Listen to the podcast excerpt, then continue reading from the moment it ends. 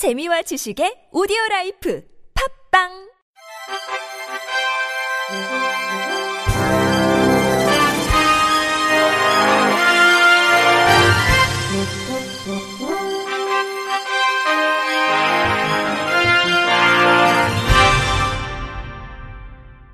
청취자 여러분 안녕하십니까? 9월 6일 수요일 KBRC 뉴스입니다. 불법 안마 시술소를 운영하며 억대 이익을 거둔 40대 시각장애인이 친형과 함께 1억 6천여만 원의 지원금과 연금을 가로챘다가 구속됐습니다. 광주 북부경찰서는 장애인 활동 지원 급여와 장애인 연금 등 1억 6천만 원을 가로챈 혐의로 시각장애인 40살 A씨에 대해 구속영장을 신청했습니다. 또 A씨의 친형 52살 B씨를 불구속 입건하고 이들 형제를 도와 지원급여의 부정수급을 도운 혐의로 활동보조인 13명을 불구속 입건했습니다. 시각장애 1급인 A씨는 2011년 12월부터 최근까지 바우처 카드 형식으로 지원하는 장애인 활동 지원급여 1억 100만 원을 허위 청구에 가로채왔습니다. 또 2015년 2월부터 억대 수익 사실을 숨기고 장애인 연금 700만 원을 수령해 혐의를 받았습니다. 마찬가지로 시각장애인인 B씨는 2012년 2월부터 5년 5개월 동안 5,800만 원의 활동 지원 급여를 가로챈 혐의입니다. 조사 결과 A씨는 매달 1,300여만 원씩 이익을 거두는 불법 안마 시술소를 운영하고 있으면서도 이런 사실을 숨기고 소득이 없는 것처럼 속여 장애인 연금을 받은 것으로 드러났습니다. A씨는 이 사건과는 별도로 다른 시각장애인을 업주로 내세워 불법 안마 시술소를 운영하며 성매매를 알선한 혐의로 기소돼 1심에서 징역 6개월에 집행유예 2년을 선고받았고 현재 검찰이 항소한 상태로 알려졌습니다. A씨와 B씨는 활동 보조인과 짜거나 가족들을 동원해 본인들에게 지급된 바우처 카드를 허위로 결제하는 속칭 카드깡 방식으로 지원 급여를 받아왔습니다. 활동 보조인들은 월 10여만 원의 수수료를 받고 지원급여가 입금된 통장을 A씨와 B씨에게 제공하기도 했습니다.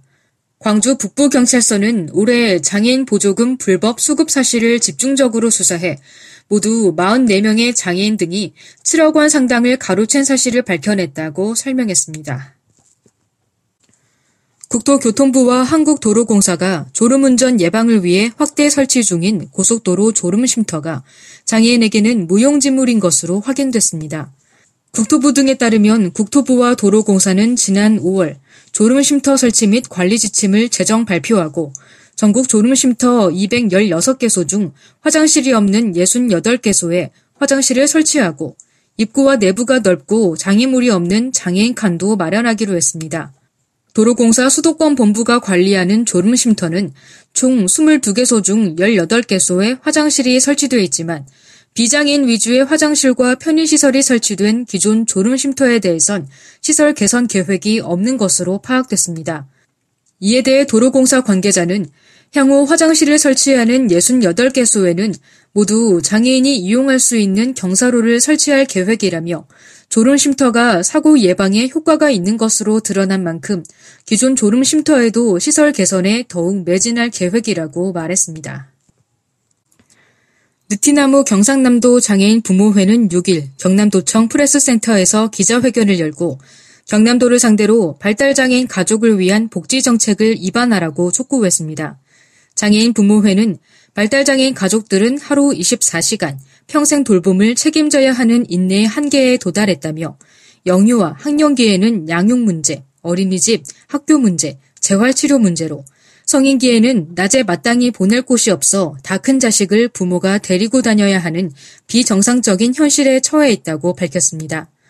그러나 지난 4년 6개월간 홍준표 지사 시절에는 불통과 무시로 일관해 가족들이 피부로 느끼는 삶은 점점 더 악화됐다며 경남도는 더 기댈 수 있는 언덕이 아니었다고 주장했습니다. 또 새로운 도지사 권한 대행이 취임해 희망을 기대하고 발달장애인 가족들의 염원을 담은 정책을 전달했지만 문제 인식조차 없는 전형적인 관료적 답변이 전부였다고 덧붙였습니다. 이에 따라 장애인 부모회는 경남도를 상대로 모든 시군의 장애인 가족 지원센터 지원, 주간 보호시설 예산 확대, 현장 중심의 발달장애인 직업 훈련 활성화 계획 수립, 발달장애인 자립지원센터 설치 등을 요구했습니다. SC제일은행은 지난 2일 서울 여의도 한강공원에서 열린 제3회 시각장애인과 함께 뛰는 어울림 마라톤 대회에 참여해 시각장애 인식 개선 캠페인을 펼쳤다고 4일 밝혔습니다. SC제일은행은 2015년부터 매년 대회에 참여해 시각장애 인식 개선 캠페인을 전개해왔습니다. 올해 대회에는 230명의 SC제일은행 임직원들이 참여했으며 이들의 대회 참가비 전액은 시각장애인 지원을 위해 사용될 예정입니다. SC제일은행은 대회장에 시각장애 인식 개선 홍보 부스를 설치해 시민들에게 시각장애인을 대하는 에티켓이 담긴 기념품을 배포했고 에티켓 포토존도 운영했습니다. SC제일은행 임직원들은 시각장애인을 대하는 에티켓이 새겨진 티셔츠를 입고 시각장애 인식 개선을 위한 홍보 활동에 나섰습니다. 또 SC제일은행 임직원들은 시각장애인과 서로 팔을 묶어 5km를 함께 뛰는 가이드러너 역할을 수행했으며 이 밖에도 대회 운영 지원을 위한 다양한 봉사활동에 참여했습니다. 김미란 SC제일은행 지속가능 경영팀장은 시각장애인도 장애 여부와 관계없이 우리와 함께 사는 이웃임을 널리 알리기 위해 시각장애 인식 개선 캠페인을 진행하게 됐다며 앞으로도 지역사회와 함께하며 나눔과 돌봄을 실천하는 참여형 사회공헌 활동을 지속할 것이라고 말했습니다.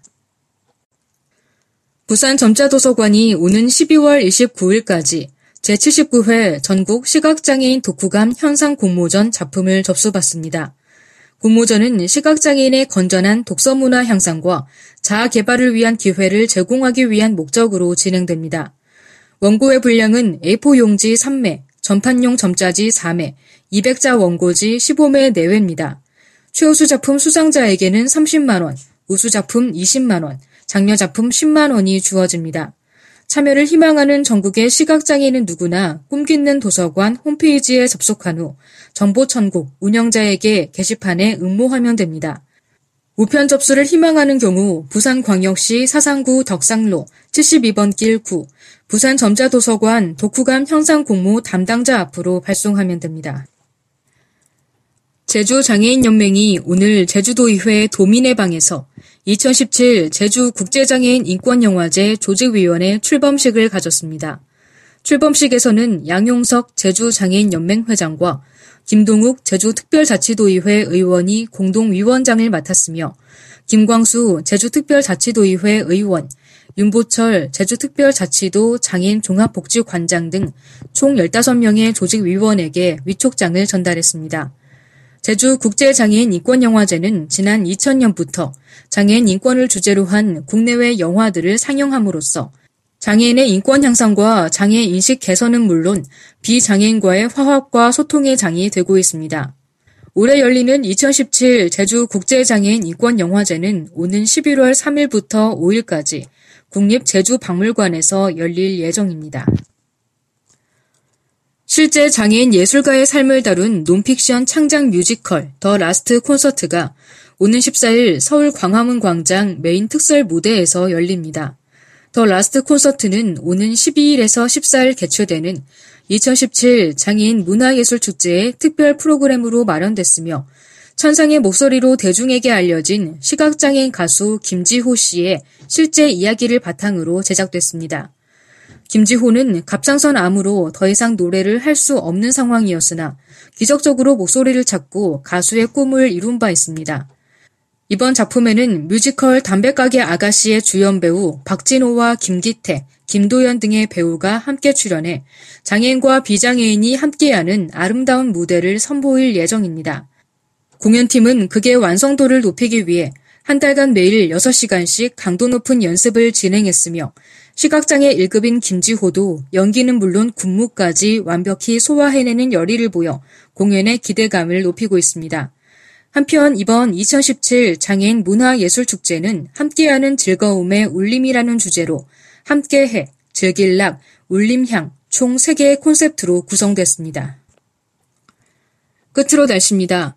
가을이 본격 시작된다는 백로인 내일은 중부지방에 가끔 구름이 많겠고 남부지방도 대체로 흐리고 아침까지 비가 오는 곳이 있겠습니다. 제주도는 오전까지 비가 내리겠습니다. 흐린 날씨에 아침 기온은 평년보다 높겠고 낮 기온은 평년보다 낮겠습니다. 아침 최저 기온은 16도에서 22도, 낮 최고 기온은 서울과 수원 27도, 인천 26도 등 24도에서 28도로 예보됐습니다. 대부분 해상에서는 돌풍을 동반한 천둥 번개가 치겠습니다.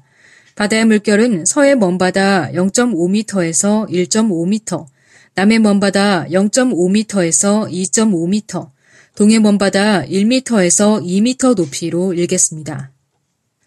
이상으로 9월 6일 수요일 KBRC 뉴스를 마칩니다. 지금까지 제작의 권순철, 진행의 홍가연이었습니다. 곧이어 장가영의 클래식 산책이 방송됩니다. 고맙습니다. KBRC